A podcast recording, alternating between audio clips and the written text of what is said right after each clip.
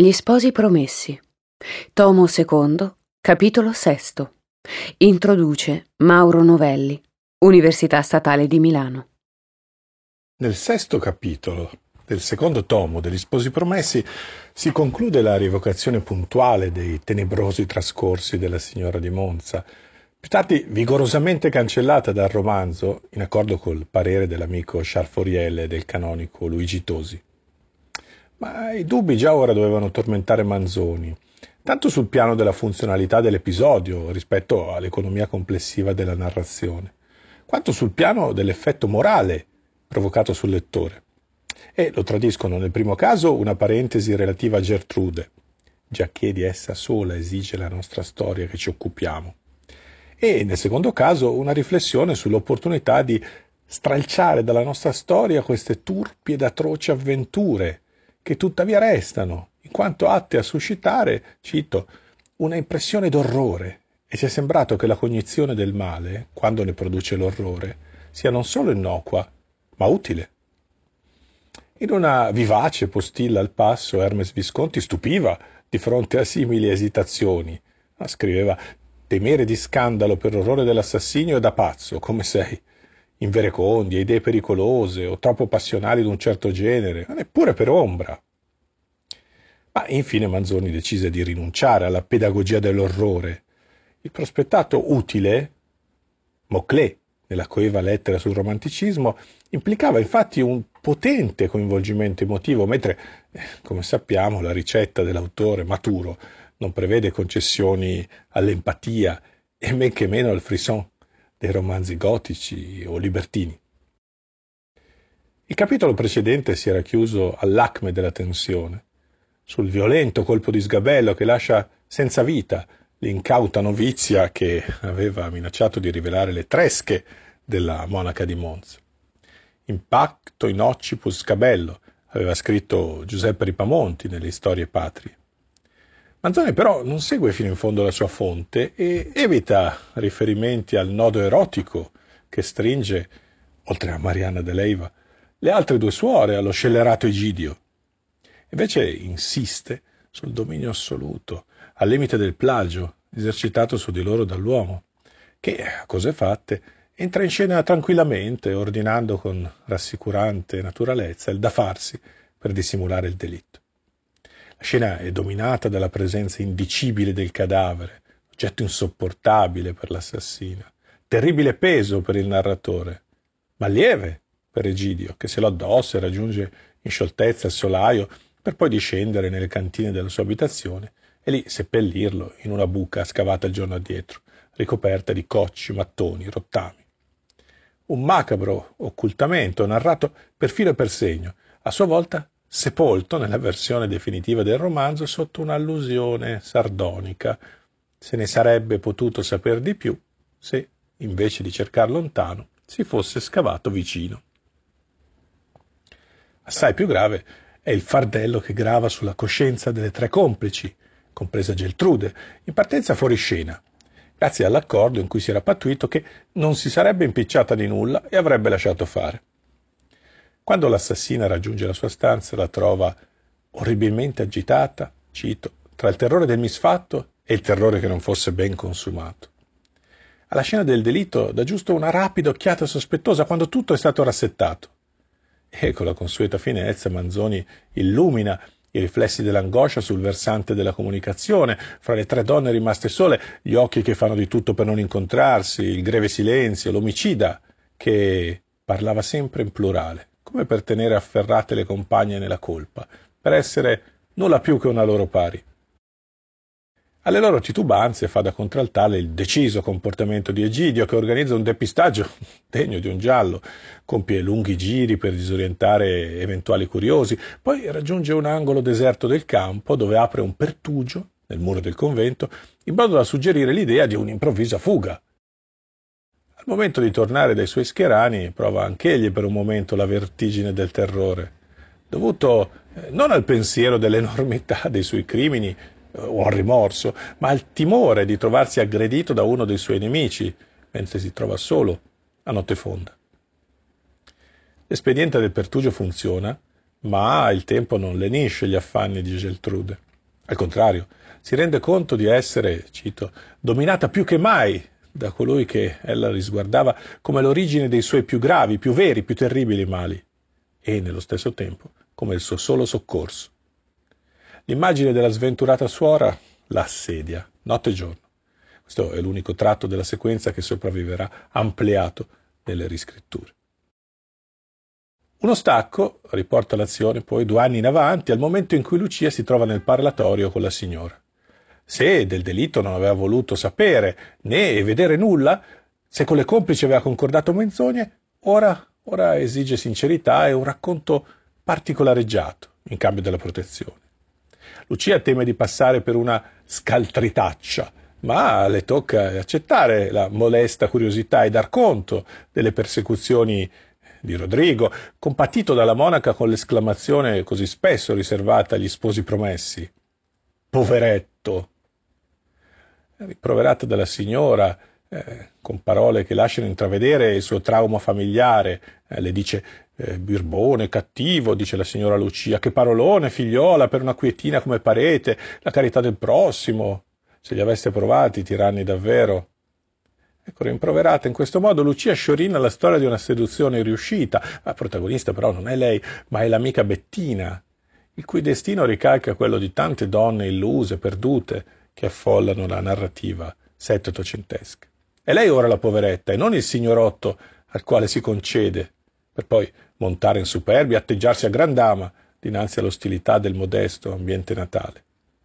Quando infine l'amante si stanca di lei, la disgraziata, cito, non poté più vivere nel paese e un bel mattino fece un fagottello e finì a girare il mondo. Nulla, nulla di questa vicenda rimane nei Promessi Sposi, dove scompare anche l'ipotesi di un matrimonio fra Lucia e il suo persecutore, avanzata dalla signora con acido sarcasmo. Quel medesimo sarcasmo con cui nella conclusione investe il termine madre. Non da un vecchio cappuccino calvo e barbato avrebbe voluto sentirselo dire. È la nota più segreta e dolorosa del capitolo, nella quale si può leggere il rimpianto di una maternità mancata e al tempo stesso un'allusione, forse, alla vicenda reale di Suor Virginia, che, infrangendo la legge monastica, da Giampaolo Osio, ebbe due figli. Legge il capitolo Anna della Rosa. Accorse al rumore Egidio, che stava alla bada nella stanza vicina, ed incontrò le colpevoli che fuggivano spaventate, come avrebbero fatto se per caso e a mal loro grado si fossero trovate presenti ad un misfatto. Egidio le fermò e chiese premurosamente se la cosa era fatta. Vedete, rispose, tremando, l'omicida. Ebbene, coraggio, replicò lo scellerato, ora bisogna fare il resto. E dava tranquillamente gli ordini all'una e all'altra sulle cose da farsi per togliere ogni vestigio del delitto. Avvezze, come elle erano, ad ubbidire a colui che aveva acquistata una orribile autorità sugli animi loro, a colui che faceva loro sempre paura e dava loro sempre coraggio. E rianimate, e come illuse dall'aria naturale con la quale egli dava quegli ordini, come se si trattasse di una faccenda ordinaria, raccomandando ora la prestezza, ora il silenzio, elle fecero ciò che era loro comandato. E la signora? Perché non viene ad aiutarci? disse l'omicida. Tocca a lei quanto a noi. E più. Andate a chiamarla, rispose Egidio. L'omicida che cercava anche un pretesto per allontanarsi, almeno per qualche momento, da quel luogo e da quell'oggetto che le era insopportabile, si avviò alla stanza di Geltrude. Questa si stava nelle angosce di chi sente l'orrore del delitto e lo vuole. Sedeva, si alzava, andava ad origliare alla porta Intese il colpo e fuggì ella pure a rannicchiarsi nell'angolo il più lontano della sua stanza, orribilmente agitata tra il terrore del misfatto e il terrore che non fosse ben consumato. L'omicida entrò e disse Abbiamo fatto ciò che era inteso. Non resta più che di riporre le cose in ordine. Venite ad aiutarci. No, no, Per amor del cielo, rispose Geltrude. Che c'entra il cielo? disse l'omicida. Lasciami, lasciami, continuò Geltrude. Come? replicò l'omicida. Chi è stata quella? Sì, è vero, rispose Geltrude. Ma tu sai che sono una povera sciocca nelle faccende. Non son buona da nulla. Lasciami stare per amor. Gli atti e il volto di Geltrude riflettevano in un modo così orribile l'orrore del fatto che l'omicida non poté sopportare la sua presenza e tornò in fretta presso a colui l'aspetto del quale pareva dire Non è nulla. Non vuol venire, diss'ella, con un moto convulso delle labbra che avrebbe voluto essere un sorriso di scherno. Non vuol venire, è una dappoca. Non importa rispose Egidio, non farebbe altro che impacciare. Ecco, tutto è finito senza di lei. Resta ancora, volle cominciare l'omicida, ma non poté continuare. Ebbene, disse Egidio, questa è mia cura. Datemi tosto mano e poi lasciate fare a me. Le donne obbedirono. Egidio, carico del terribile peso ascese per una scaletta al solaio e l'omicidio uscì per la porta che era stata aperta al sacrilegio. Quando lo scellerato fu nelle sue case, cioè in quella parte disabitata che toccava il monastero, discese per bugigattoli e per andirivieni dei quali egli era pratico, ad una cantina abbandonata, o che non aveva forse mai servito. Quivi, in una buca scavata da lui il giorno antecedente, depose il testimonio del delitto.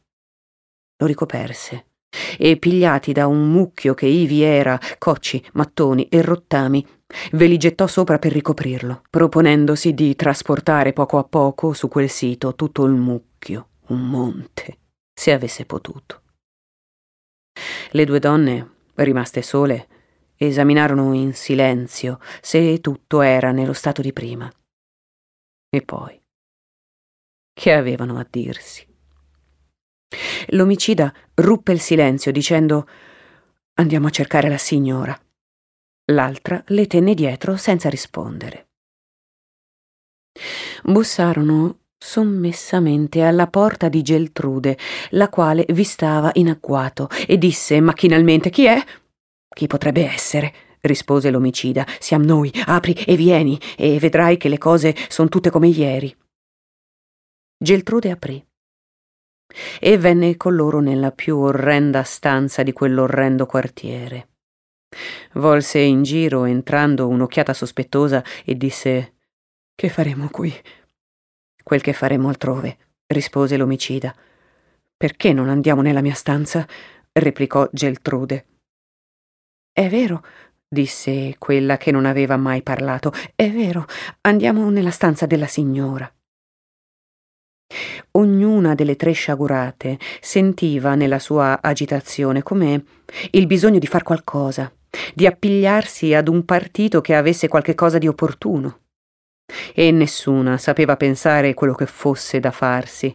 Quando una faceva una proposta, le altre vi si arrendevano come ad una risoluzione. Geltrude si avviò, le altre le tennero dietro e tutte e tre sedettero nella stanza di Geltrude. Accendete un altro lume, disse questa. No, no, rispose questa volta l'omicida, ve ne anche troppo. Abbiamo ristoppate le finestre, è vero, ma se qualche educanda vegliasse, santissima. Proruppe un, con un moto involontario di spavento Geltrude e non terminò l'esclamazione, spaventata in un altro modo del nome puro e soave che stava per uscirle dalle labbra. E perché dunque? continuò rimessa alquanto. Perché avete lasciato il lume nell'altra stanza? Perché, rispose l'omicida, non si ha testa da far tutto. Andate a prenderlo. Andate, andate. Andiamo insieme. Le due serventi partirono. Geltrude le seguì fino alla porta, aspettando che tornassero col lume. Lo deposero su una tavola. Lo spensero e sedettero di nuovo intorno a quello che ardeva da prima. Stavano così, tacite, guardandosi furtivamente di tratto in tratto. Quando gli sguardi si incontravano, ognuna abbassava gli occhi come se temesse un giudice e avesse ribrezzo d'un colpevole. Ma l'omicida, più agitata, e agitata in modo diverso dalle altre, cercava ad ogni momento di cominciare un, un, discorso, voleva parlare del fatto e del da farsi come di cosa comune. Parlava sempre in plurale, come per tenere afferrate le compagne nella colpa, per essere nulla più che una loro pari. Concertarono finalmente la condotta da tenersi quel primo giorno perché nei concerti presi antecedentemente non avevano preveduti che i pericoli materiali. Non avevano pensato che al modo di commettere il delitto segretamente e di cancellarne ogni traccia esterna. Ma il delitto aveva loro appresa un'altra cosa, che il sangue si sarebbe rivelato nei loro atti, nel loro contegno, nel loro volto. Stabilirono dunque che Geltrude si direbbe indisposta, che avrebbe un forte dolor di capo, che starebbe chiusa all'oscuro nella sua stanza e le altre si rimarrebbero ad assisterla. Ma in questo concerto stesso quante difficoltà, quanti dibattimenti. Il punto più terribile era di decidere a quale delle due serventi sarebbe toccato di avvertire le suore della indisposizione di Geltrude, per evitare che, non vedendola comparire, o la badessa o qualche suora non venisse nel quartiere a chiederne novella. Ognuna voleva rigettare sull'altra questo incarico. L'omicida aveva una buona ragione per esimersi. Ma questa ragione poteva ella parlarne? Dire io sarò più confusa, più tremante perché... Cercava ella dunque pretesti, come l'altra, ma li sosteneva con più furore. Geltrude indovinò, anzi, sentì quella ragione e persuase l'altra ad assumersi l'incarico, dicendole che sarebbe stato facile e spedito annunziare la sua indisposizione dalla finestra ad una delle suore che governavano le educande, pregando, nello stesso tempo, che non si facesse rumore per non disturbarla. Egidio, intanto, eseguiva gli altri concerti che erano stati presi, o per dir meglio, che gli aveva proposti, giacché il disegno era tutto suo. Occultata la vittima, egli uscì di notte fitta, accompagnato da alcuni suoi scherani, come soleva non di rado per qualche spedizione. Gli dispose in un luogo distante da quello a cui aveva disegnato di portarsi e gli lasciò come a guardia, lasciando loro credere che andasse ad una delle sue solite avventure.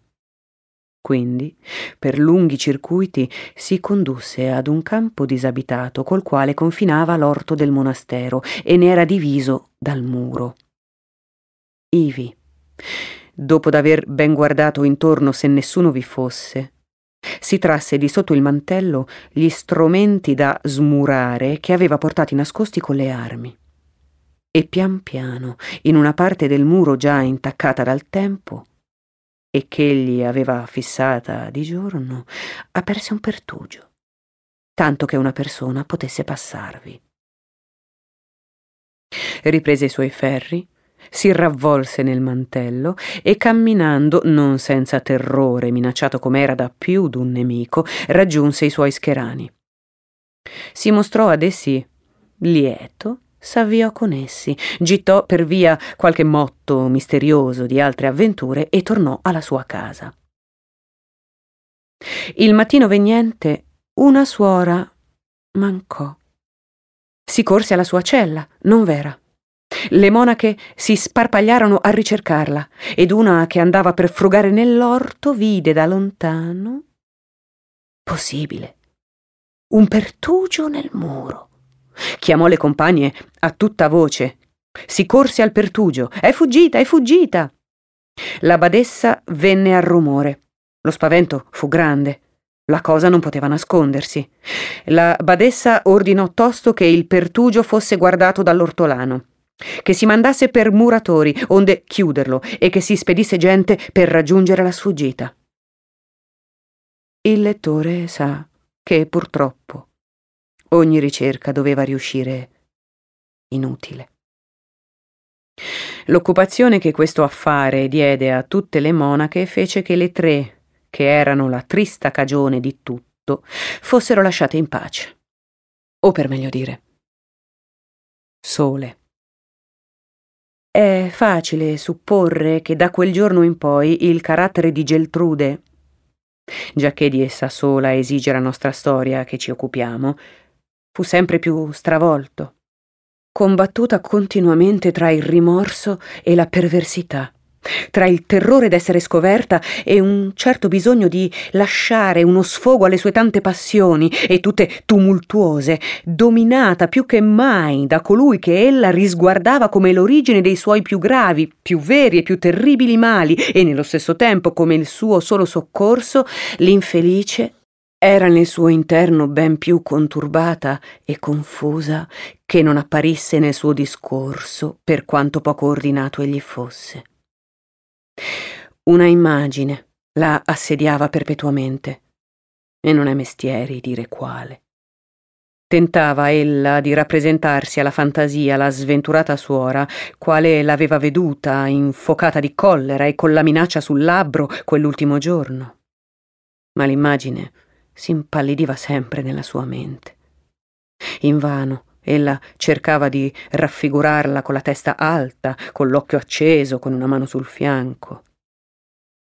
La vedeva indebolirsi, non poter reggere, abbandonarsi, cadere, se la sentiva pesare addosso.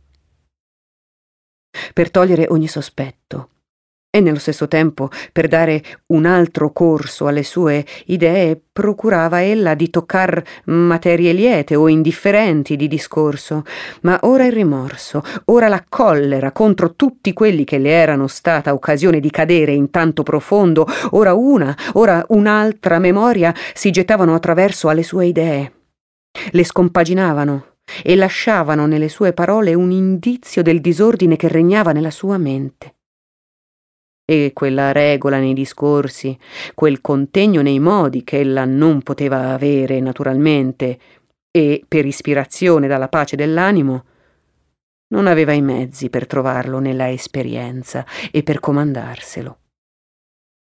La sua esperienza non era altro che del chiostro, di quel poco che aveva veduto nel tempo burrascoso passato nella casa paterna e di ciò che aveva imparato dall'infame suo maestro.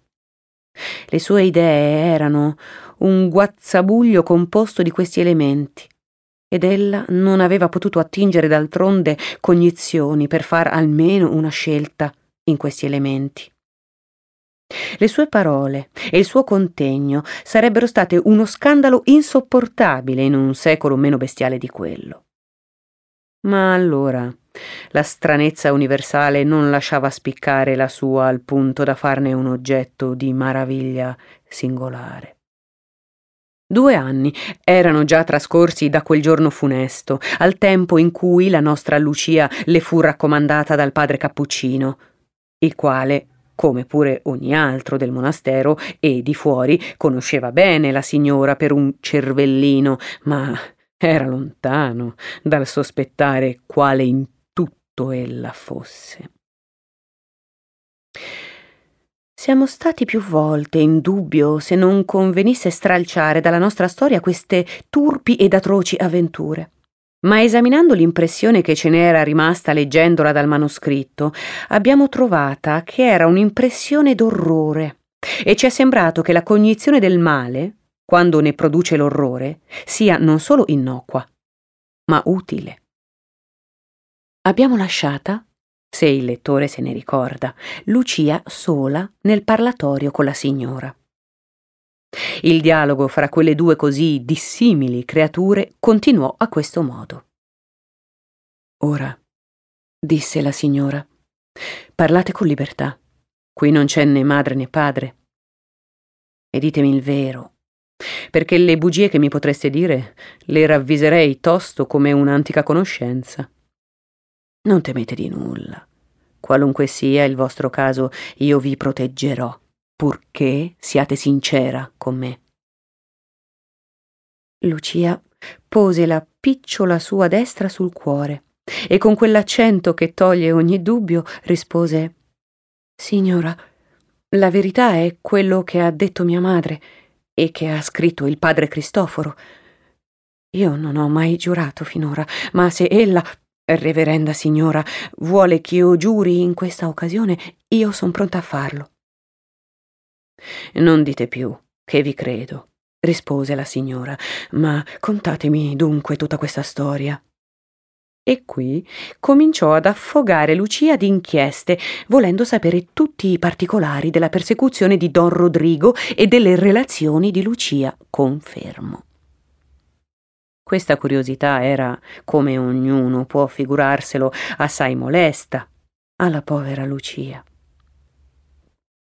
All'istinto del pudore, e dalla ripugnanza naturale di parlare di se stessa su questa materia si aggiungeva il timore anche di dire qualche cosa di sconvenevole in presenza della reverenda madre.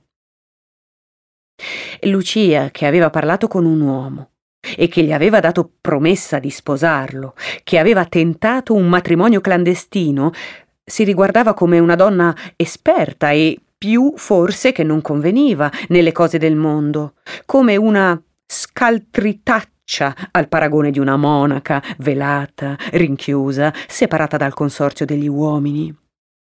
E pigliava le inchieste della signora a un dipresso come si fa a quelle talvolta indiscretissime dei ragazzi, dalle quali uno si sbriga la meglio, cercando di non rispondere direttamente e di mandare in pace l'interrogante. E quanto le domande erano più avanzate, Lucia le attribuiva ancor più ad una pura e santa ignoranza.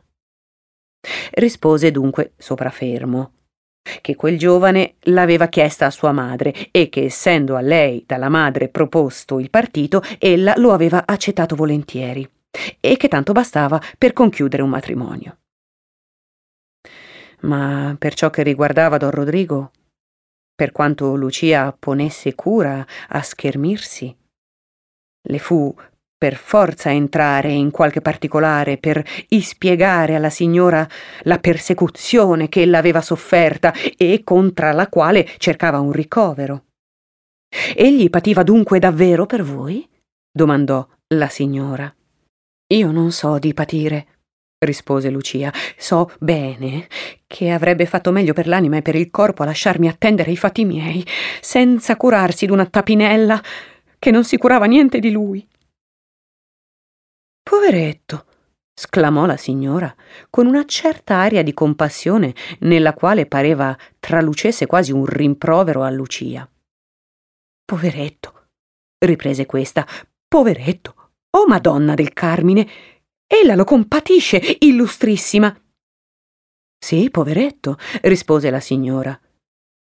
Convien dire che voi non abbiate mai avuto chi vi volesse male, giacché sentite tanto orrore per chi vi ha voluto bene. Birbone, cattivo, tiranno. Che parolone, figliuola, per una quietina come parete. E la carità del prossimo? Se li aveste provati i tiranni, davvero.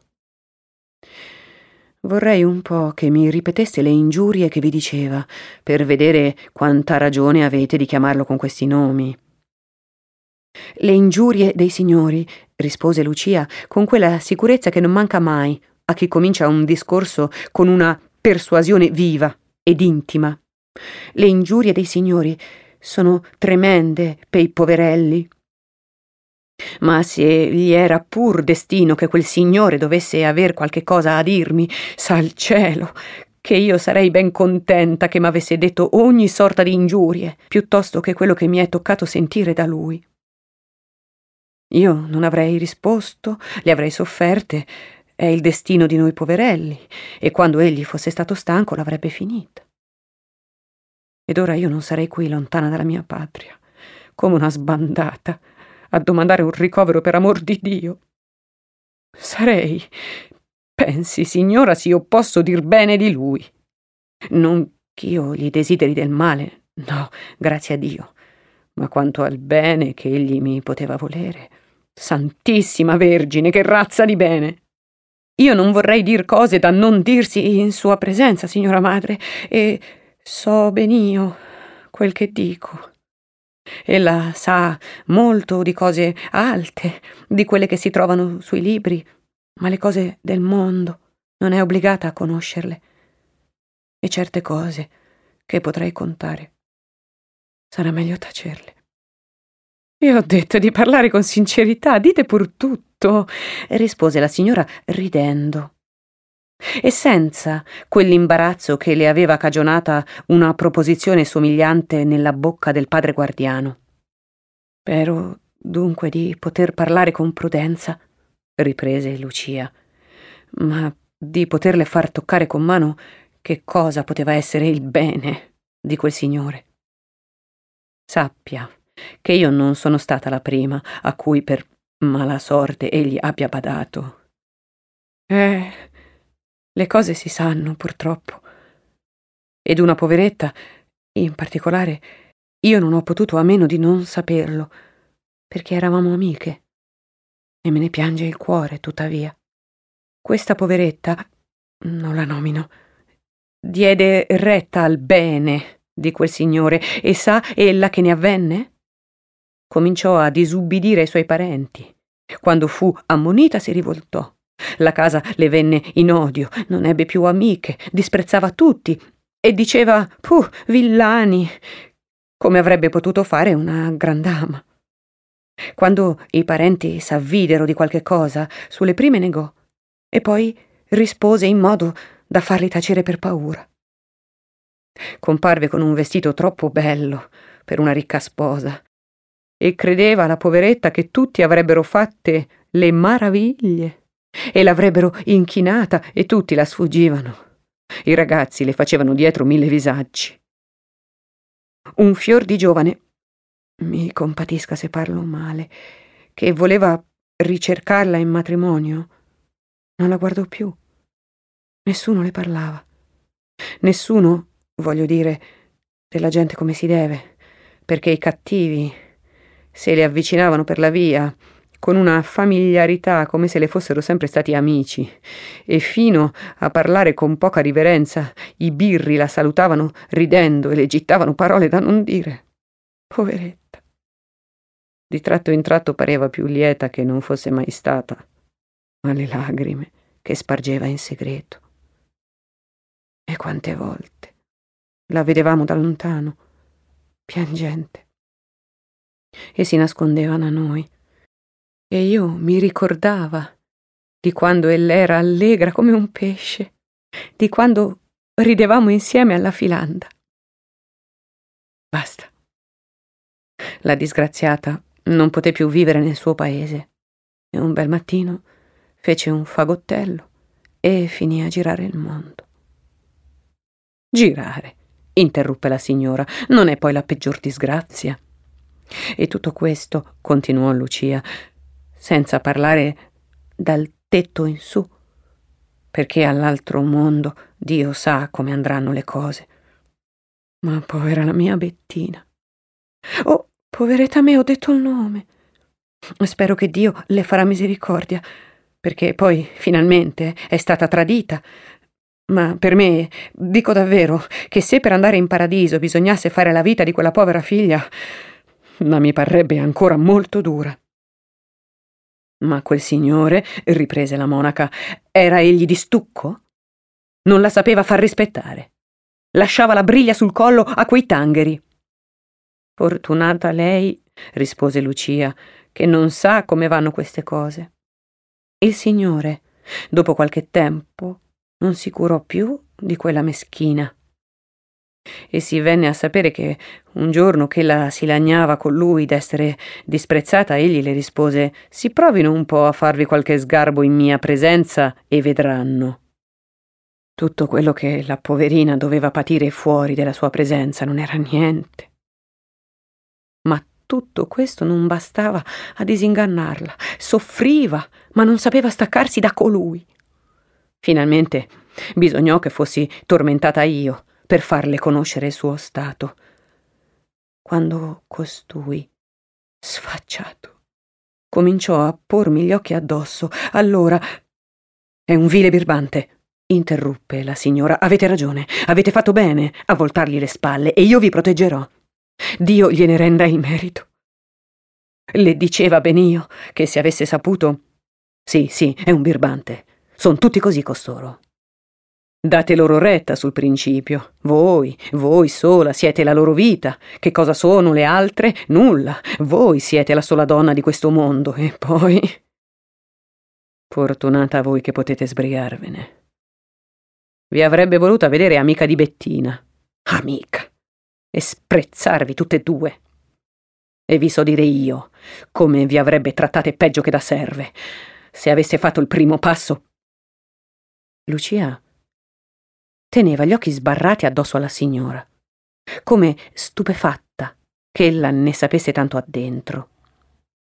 Geltrude rinvenne e s'avvide che questo suo modo di disapprovare il seduttore non era più conveniente alla sua condizione di quello che fosse stato quel primo compatimento, e che invece di togliere il sospetto, o almeno lo stupore che quello poteva aver fatto nascere, lo avrebbe accresciuto e si ripigliò dicendo Del resto son cose che io non posso conoscere. Ma già l'avrete inteso anche dai predicatori, che quelli che seducono le povere figliuole sono i primi a sprezzarle. E se da principio io ho mostrato qualche dispiacere per colui, è perché non vi eravate bene espressa. Io credeva che alla fine egli avesse intenzione di sposarvi. Sposarmi, sposarlo! sclamò Lucia, maravigliata di questo pensiero, che supponeva l'accordo di due volontà, d'una delle quali ella sentiva e dell'altra sapeva, che ne erano le mille miglia lontane. Geltrude credette che Lucia non alludesse ad altro ostacolo che alla differenza delle condizioni. E perché no? rispose. E abbandonandosi alla intemperanza della sua fantasia, continuò: Perché no sposarvi? Se ne vede tante a questo mondo. Sareste la signora donna Lucia, che meraviglia! Non sareste la donna più stranamente nominata di questo mondo. Avete sentito come mi chiamava quel buon uomo con la barba bianca che vi ha condotta qui? Reverenda madre. Io, vedete, sono la sua reverenda madre. Bel bambino davvero che ho.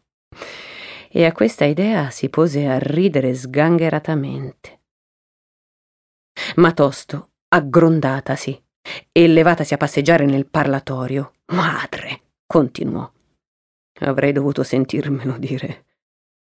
Non da un vecchio calvo e barbato. Qui il manoscritto presenta una lacuna dovuta alla perdita di alcune pagine